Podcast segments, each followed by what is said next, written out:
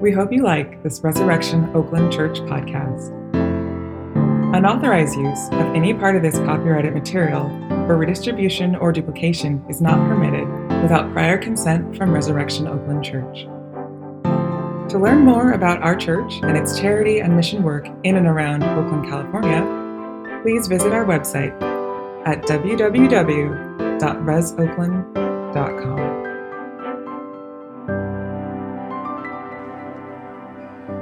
reading from Philippians chapter 4. Rejoice in the Lord always. I will say it again rejoice. Let your gentleness be evident to all. The Lord is near. Do not be anxious about anything, but in every situation, by prayer and petition, with thanksgiving, present your requests to God. And the peace of God, which transcends all understanding, will guard your hearts and your minds in Christ Jesus.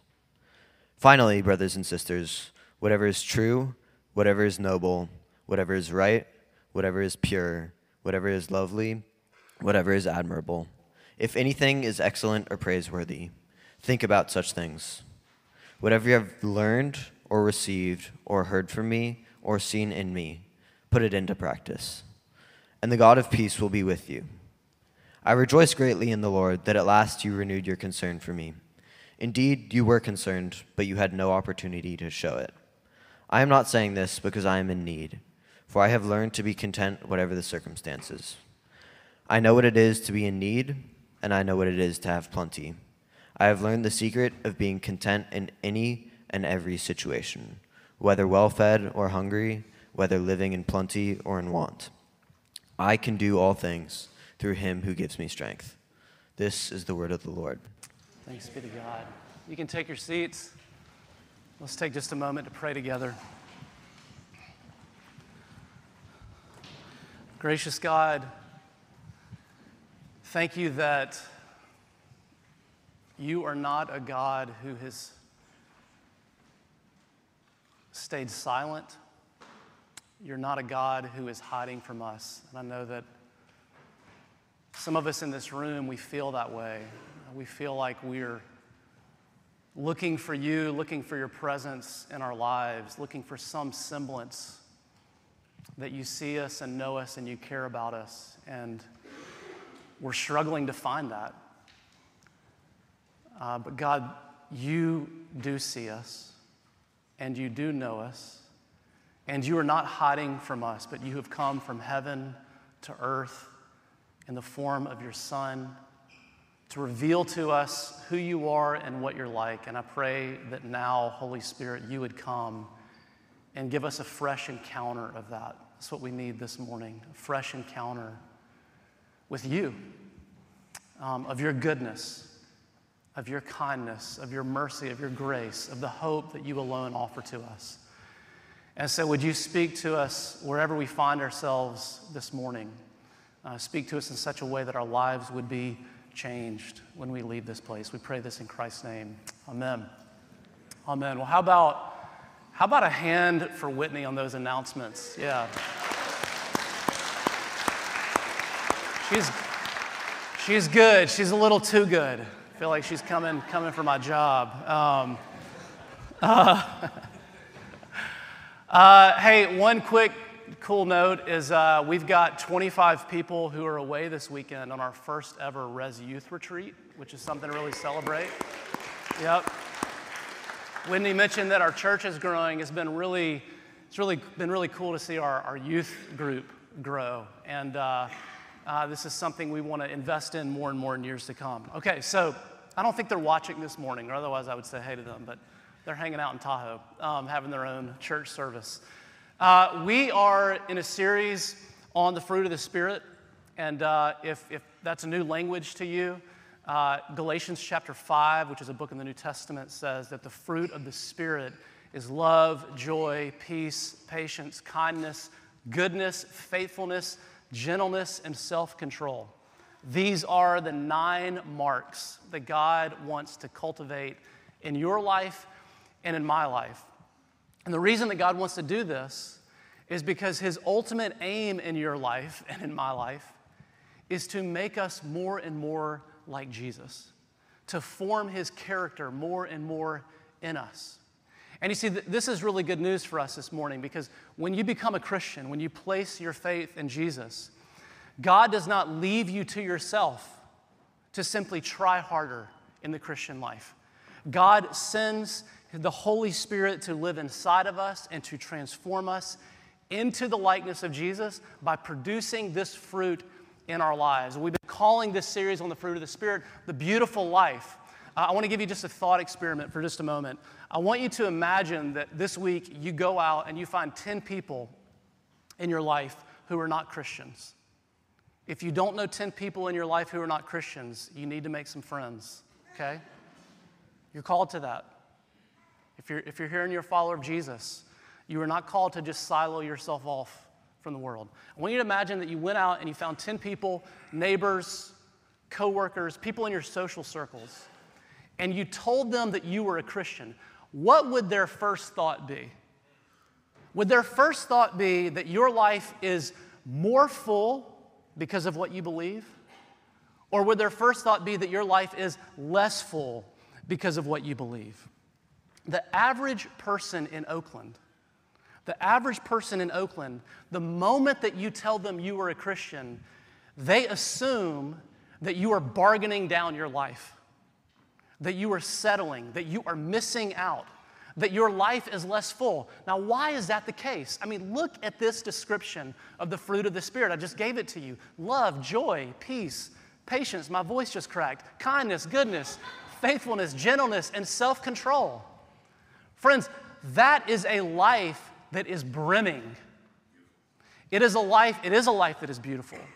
And it is a life that is full.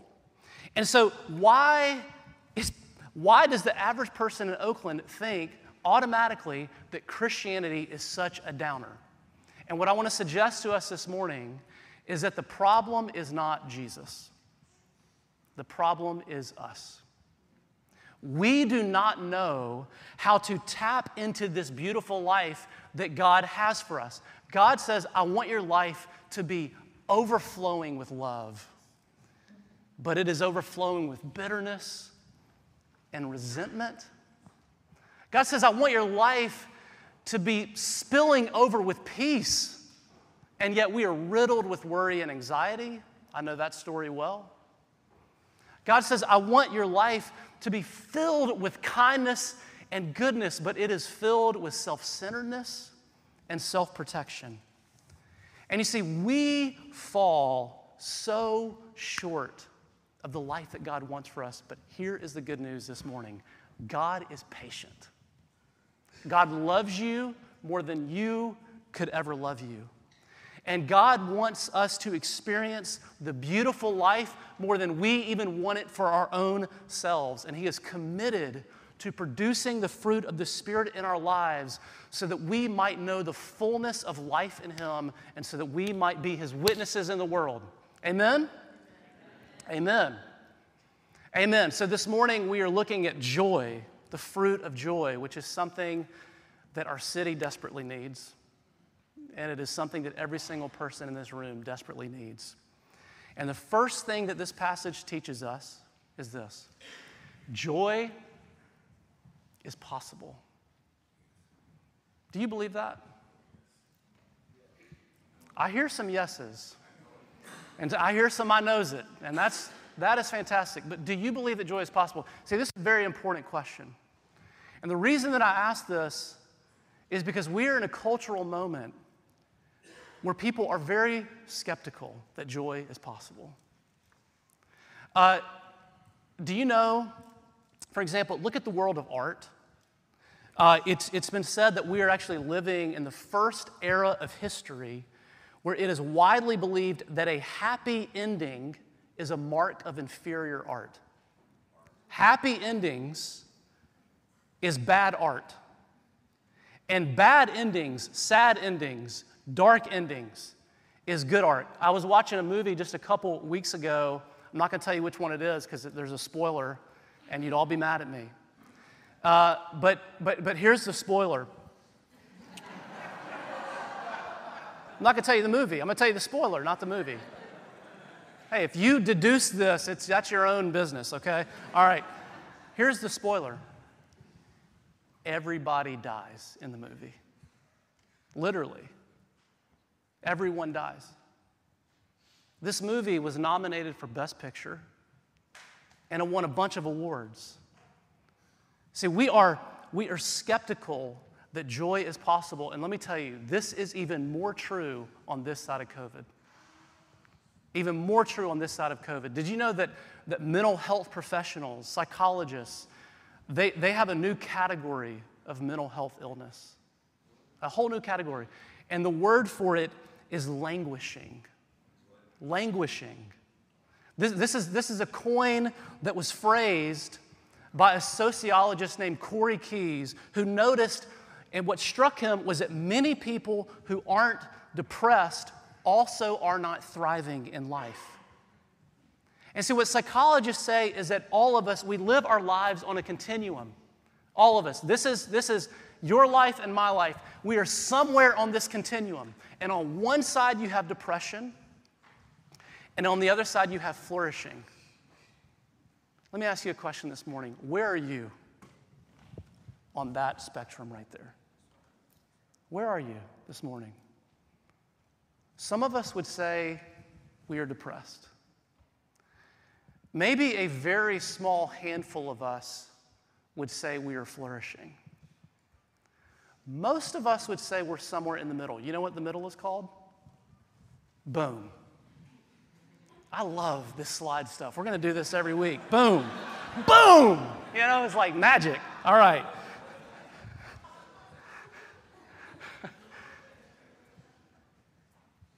Languishing. Psychologists say this is where most people in the world are living right now. We're languishing. We are stuck. We're stuck in the middle. It's hard to get out of the middle. It's hard to get joy. We wonder if it is possible. And I want you to notice the first thing that Paul says in verse 4 in this passage. He says, Rejoice in the Lord always. I will say it again, rejoice. Paul repeats the word rejoice. He says it twice. Charles Spurgeon preached an entire sermon on this one verse. And he said the reason that Paul said it twice is because joy is hard, joy is important, and joy is possible. Joy is possible. And get this not only is it possible, but God actually commands it. That word rejoice, that's a command to be joyful. 1 Thessalonians chapter 5 verse 16 says this, "Be joyful always." Listen to this. "For this is God's will for you in Christ Jesus." What is God's will for your life? Ever ask that question? 1 Thessalonians 5 says, God's will for your life is joy. This is how committed God is to joy in your life. And I want to tell you that you see this throughout the Bible. From the beginning, first page, to the very last page. God is so committed to your joy. On the very first page of the Bible, the very first thing that God does is He takes humanity and He puts them in this garden where there is beauty and food and love and goodness. And you know what? One of the first things that God does is He tells them to enjoy it. It's, he says to them that the tr- it says that God created trees that were pleasing to the eye and good for food. Joy was one of the first tasks that God gave to humanity. Joy was one of the first things that God does in the Bible. Do you remember what God does on the seventh day of creation? It says that He rested. Why did God rest? Was He sleepy? just kind of worn out, you know, creator of heaven and earth. Man, I was, I took it out of me those six days.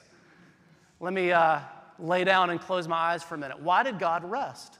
God rested from his work because he wanted to enjoy his work. He wanted to enjoy what he made. Listen to this in the Old Testament, God commanded Israel to celebrate three feasts, three festivals.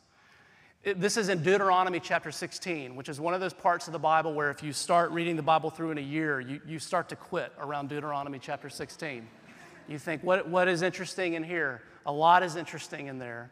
And one of this, those things is this God commanded Israel to celebrate three festivals. You can read about them in Deuteronomy 16. They were the feast of uh, the feast of weeks, the feast of tabernacles, and the feast of the unleavened bread, which is Passover. God commanded them in all of these feasts, He commanded them not only not to work, but He commanded them to rejoice, to be joyful. Keep moving through the Bible. You come to the Psalms. It's all over. There's too many verses to quote. I'll give you one. Psalm 16, 11. You make known to me the path of life. You will fill me with joy in your presence, with eternal pleasures at your right hand. Then we come to the New Testament. Jesus shows up. Do you remember the first miracle that Jesus ever performed? He did a lot of miracles in the Gospels. The very first miracle that he ever performed was not raising the dead, it was not giving sight to those who are blind. It was not making the deaf hear. The very first miracle that Jesus ever performs in the Gospels is he shows up to a wedding party and they have run out of wine and he makes more.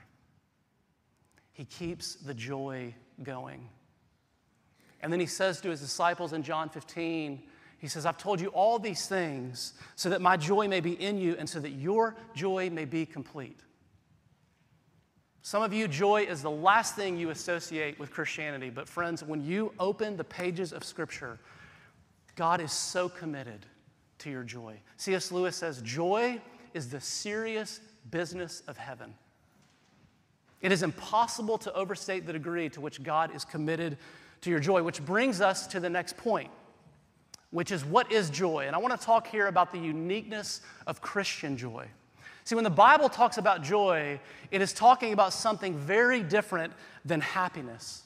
And I think we get a very good definition of it, of joy here in this text, when we jump down to verse 10. Look at verse 10. Paul says, I rejoiced greatly in the Lord that at last you renewed your concern for me. That's interesting. In verse 4, Paul commands us to have joy. And then in verse 10, Paul says, I have joy. He says he rejo- he's rejoicing. Why is he rejoicing? Well, one reason that Paul is rejoicing as he says, because the Philippians, they renewed their concern for him. He's talking about how they sent him money for his missionary journeys and they cared for him while he was in while he was in prison. But that's not all that he's talking about because look at keep reading. All right? The very next verse, look at this. He says, "I'm not saying this because I am in need." For I've learned to be content, whatever the circumstances, whatever the circumstances. I know what it is to be in need, and I know what it is to have plenty. I've learned the secret of being content in any and every situation, whether well fed or hungry, whether living in plenty or in want. I can do all things through him who gives me strength. That right there is one of the most misunderstood verses in the entire Bible. Friends, that verse is not talking about it's not meant for people to win more Super Bowls, okay? Or to run faster or, or for Steph to make more three pointers, okay? Paul is not talking about sports when he says, I can do all things through him who strengthens me. He's talking about the ability to be content. And what he says is, he says, no matter what circumstances I am in, I have learned to be content. That is an amazing thing for Paul to say. Because in this moment, Paul's circumstances are not very good. On a scale of 1 to 10, they're about a zero. Paul is writing from prison. He is in a Roman prison cell at this moment. He does not know whether or not he will ever get out. There's a chance he may die in this prison cell. He is in the worst of circumstances. And yet he says he is rejoicing and he has joy. And see, this is where happiness and joy diverge. Happiness, friends, happiness is finding contentment in your circumstances. Happiness is entirely dependent on what happens to you In fact, the word happiness and the word happens come from the same root word, which means luck or lot. And let me tell you, you do not have to live very long to figure this out. When your happiness is based on your circumstances, it becomes very fragile and fleeting. It is here one moment and it is gone the next. It will always come and go based on how your circumstances are going. Christian joy is entirely different. Joy, according to Paul, means finding your contentment not in your circumstances, but joy is finding contentment in God. And Paul is very clear about this in this passage. He says in verse 4, he says, Rejoice in the Lord.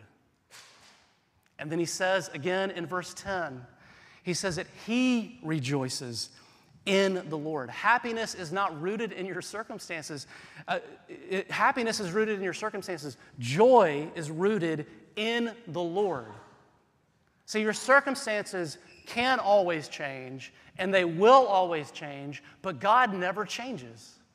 He is the same yesterday, today, and forever.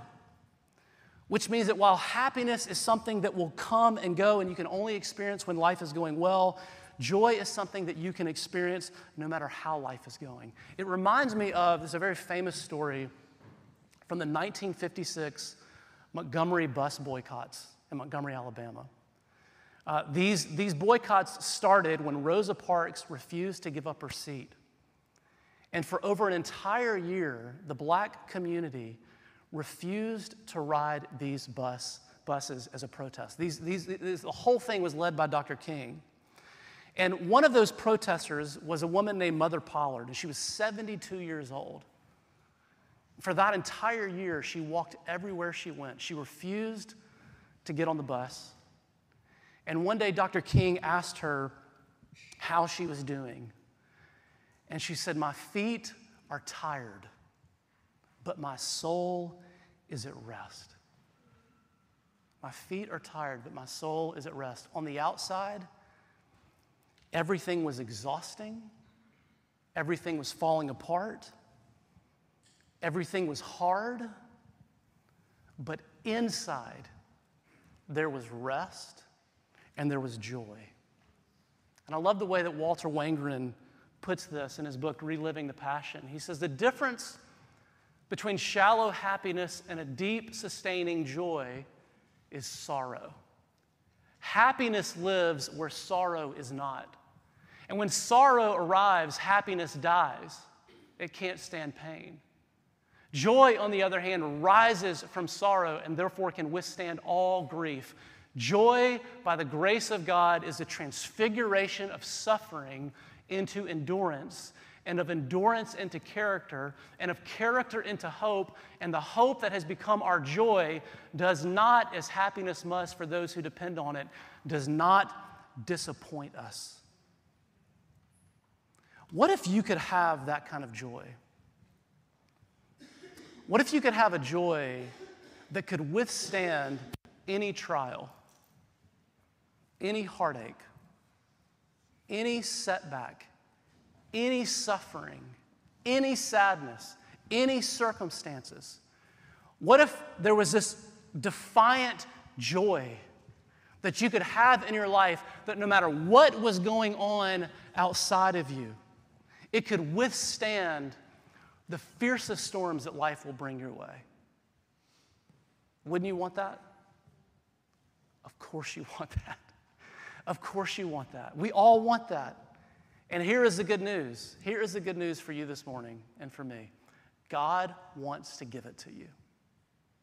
God wants to give it to you. And He wants to give it to you as He works in you through the power of His Spirit and as we work to open up our lives more to Him and to the joy that He wants to bring into our life. See, I said this at the very, the very first sermon in this series that the fruit of the Spirit comes into our lives as God works and as we work. God is the one doing it, but we are not passive. And I love that Paul says he's learned the secret to contentment.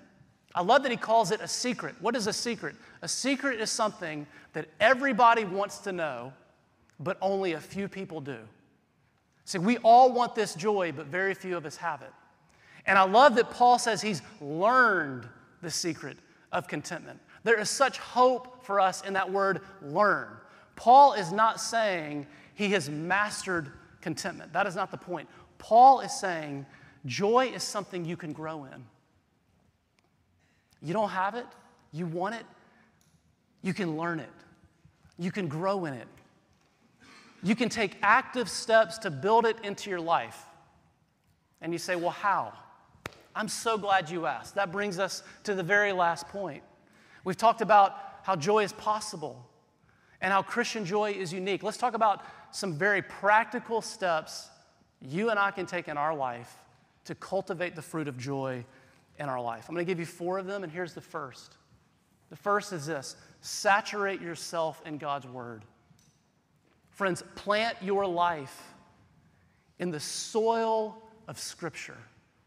Look at this in verse 8. Paul says, Whatever is true, whatever is noble, whatever is right, whatever is pure, whatever is lovely, whatever is admirable, if anything is excellent or praiseworthy, think about such things. Now, I want to tell you, this is a verse, I don't think I've really understood what this verse has meant for my entire Christian life.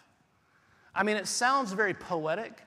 It's very beautiful, it's very lofty, it's kind of very inspiring. But what is Paul talking about? I want you to notice that Paul talks, he mentions all of this.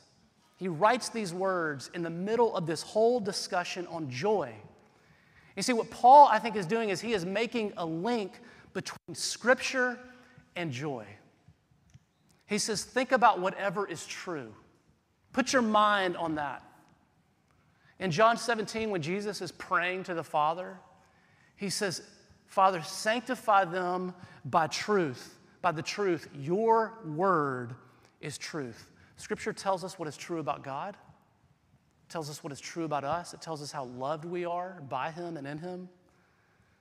Paul says, think about whatever is lovely. Friends, you know what Scripture is meant to do? It is meant to put you in touch with the source and the fountain of all beauty in the universe. The most lovely being that exists, which is God Himself. He says, think about what is praiseworthy. See, the Bible is not just meant to be read, it is meant to warm our hearts into praising and worshiping God. There is a link between Scripture and joy, and here is the link. The link is this a Christian who neglects spending time with God in His Word will be a joyless Christian. There will be joy that is missing in your life. I love the way that C.S. Lewis puts this. He says, Good things as well as bad are caught by a kind of infection. If you want to get warm, you must stand near the fire. If you want to get wet, you must get into the water. If you want joy, if you want power, peace, eternal life, you must get close to or even into the thing that has them. They're not a sort of prize which God could, if He choose, just hand out to anyone. They are a great fountain of energy and beauty, spurting up at the very center of reality. If you are close to it, the spray will wet you. If you are not, you will remain dry. Saturate yourself in God's Word. Here's the second thing this text tells us pray with thanksgiving pray with thanksgiving. Look at verse 6. Paul says, Do not be anxious about anything, but in every situation, by prayer and petition, with thanksgiving, present your requests to God. Paul says that we are to pray with thanksgiving, but this is not how we tend to pray.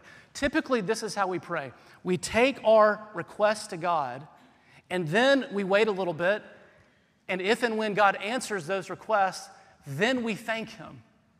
But Paul is actually saying we are to give thanks while we are making the request to God before we even have an answer. And you see, learning how to pray this way is so important in order to grow in joy. Martin Luther, there's this very famous story of Martin Luther who uh, he wrote a letter to one of his friends who was struggling with anxiety and worry, and his name was, was Philip. He was struggling with anxiety and worry, and in his letter, Martin Luther said this to Philip. He said, Let Philip cease to rule the world. So much of our worry, so much of our anxiety comes because we think we know how to rule the world better than God does. We think we know how to rule our own lives better than God does. And we are afraid that God will not get it right. And so Paul is talking about this is so practical. He is talking about a kind of prayer where you go to God and you are saying, I am not in charge of the world. And that is a good thing because I do not see the whole picture. I don't always know how my life should go, but God, you do. You do. You see the whole picture, and there's nothing that you will allow to come into my life unless it is for my good. And so, therefore, you can thank Him in advance for what He is going to do. I want to be really clear. Here. This does not mean some of you are in really hard circumstances right now, really sad circumstances, painful circumstances. I am not saying that you have to be thankful. And Paul is not saying that you have to be thankful for difficult circumstances. He is saying that you can thank God even in the midst of those circumstances because you know that God wastes nothing. He wastes nothing in your life, not even the hard things. Here's the third thing How do you cultivate joy in your life? Fight the lie of more fight the lie of more. Paul says that he's learned the secret of contentment, he's learned how to have joy. You know what most of us think the secret to contentment and joy is? More. More. More money, more status, more beauty, more pleasure, more square footage in our tiny urban dwellings we think if only I could have more, I would be happy. And I am not talking about wanting more of legitimate things, okay? This is not talking about people who are below the poverty line who want or need more to survive. There's a big difference between wanting more for, for survival and wanting more as an idol and looking to things to fulfill you in ways that only God can. Let me give you just two very simple questions to ask yourself to help you fight the lie of more. The first is a question about complaining. What are the areas of my life where I complain that I don't have enough? Co- complaining, the things that you complain about always reveal the areas of your life where we believe the lie that we need more. And the second one is this is comparison. Whose life am I comparing mine to? So we are always comparing ourselves to other people, and we're always comparing ourselves to people that we think have it better than we do. And Theodore Roosevelt said, Comparison is the thief of joy. Comparison will rob you of your joy. And comparison always reveals the areas where we believe the lie of more. Fight the lie of more. Here's the last thing remember what lasts forever. Um, I have been navigating death all week this week, both on a, on a, a personal and a pastoral level. Um, I've been at the hospital basically every day this week with someone in our church who was very, very sick. Um, and I did, let me tell you, I, I, somebody asked me yesterday how I'm doing, and I said, you know, I did college ministry for 11 years. And college students tend to not die. And so I'm walking kind of through something I've never really walked through as a pastor before. And then many of you, you, you saw this that Tim Keller, the pastor and author in New York City, uh, died on Friday of this week. Um, I know many of you have been impacted by him. I will tell you that no one has impacted me or shaped me more as a Christian and in my understanding of the gospel and as a pastor. And so I've been, I've been navigating death all week. And at one point, I said to my wife this week, I said, You know, this is a really weird week to have to write a sermon on joy. It's a really weird week. And it just kind of hit me, really not until yesterday, that there is no better topic for us this morning. Because what you and I need more than anything else is a joy that not even death can take from us. Friends, everything in this life will be taken away from us. No person will always be there. No family will always be there. No talent will always be there. Your looks will not always be there. I'm learning this. You know, I'm, I'm 45 now, so I'm starting on the down, downhill side. It's not getting any prettier, okay? Your looks will not always be there. I don't think they actually ever, ever were there for me, but you know, we all start from somewhere. Um, being young and healthy and having all of this life in front of you will not always be there.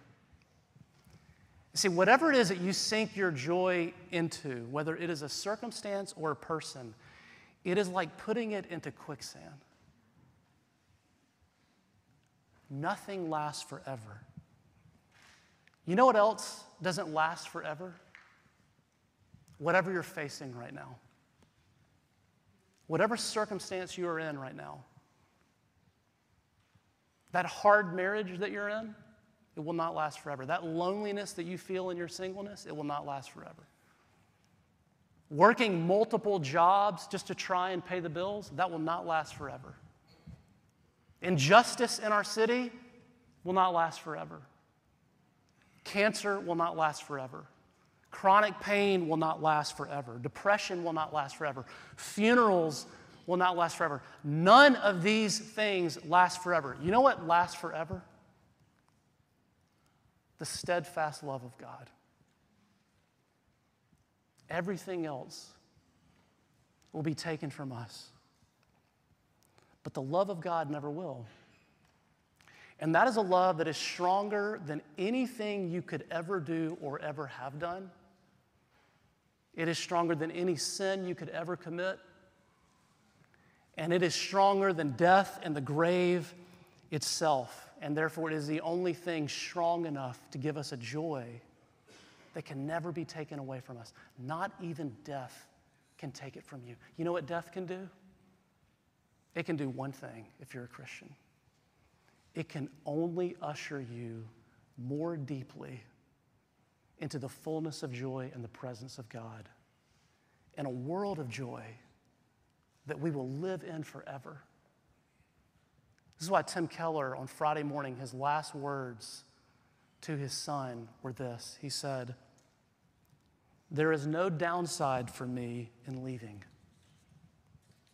not even the slightest. You have to remember what's forever. And you know what makes all of this possible, actually? Is this table. Uh, we've been talking a lot about our joy this morning, but this table tells us something about Jesus' joy, actually.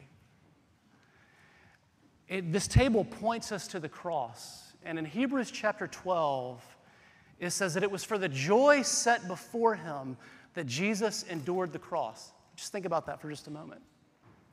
It was for the joy set before him that Jesus went to the cross. What was the joy before him? What was the joy that he did not have on that side of the cross that he could only have if he went through the cross? It, it was not the love of the Father, he already had that. You know what it was? It was us. We are His joy. Have you ever considered that?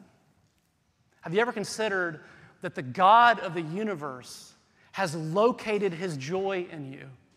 Let me tell you, you can search far and wide, but let me save you some time. No other religion says this. No other God is like this. Jesus said, It does not matter what I have to lose.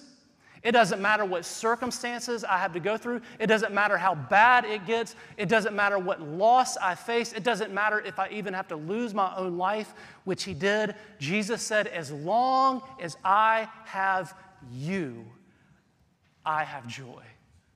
That is amazing. As long as I have you, I'll be content. We were the secret to his contentment. And to the degree that you see that you were the secret to his contentment, he will become the secret to yours. To the degree that you see he located his joy in you, you will locate your joy in him. Joy is possible, friends. It is available to you this morning. No matter what is going on outside of you, you can have it because you can have him. And the invitation of this table is to receive him to receive him, whether it is the very first time or the thousandth time, receive him and know his joy. On the night in which he was betrayed, the Lord Jesus took bread, and after he'd given thanks, he broke it. He said, This is my body broken for you. Eat this in remembrance of me. And in the same way, after supper, he took the cup and he blessed it, saying, This cup represents the new covenant, which is shed in my blood for the forgiveness of sins. Drink this in remembrance of me. The Apostle Paul tells us that as often as we eat this bread and drink this cup, we proclaim the Lord's death until he comes again. Let's pray. Father, we look to you this morning as the God of all joy. And we, we come to this table as people who have been trying to find that joy in anything and everything else. If we know ourselves at all, we have been looking and searching and locating it in all sorts of things. And yet, here you stand this morning, God, inviting us once again to this table to know you, to know your joy, to find ourselves filled in you and by you and through you, all because of what Christ has done for us. Fill us as we come this morning, we pray. In Christ's name, amen.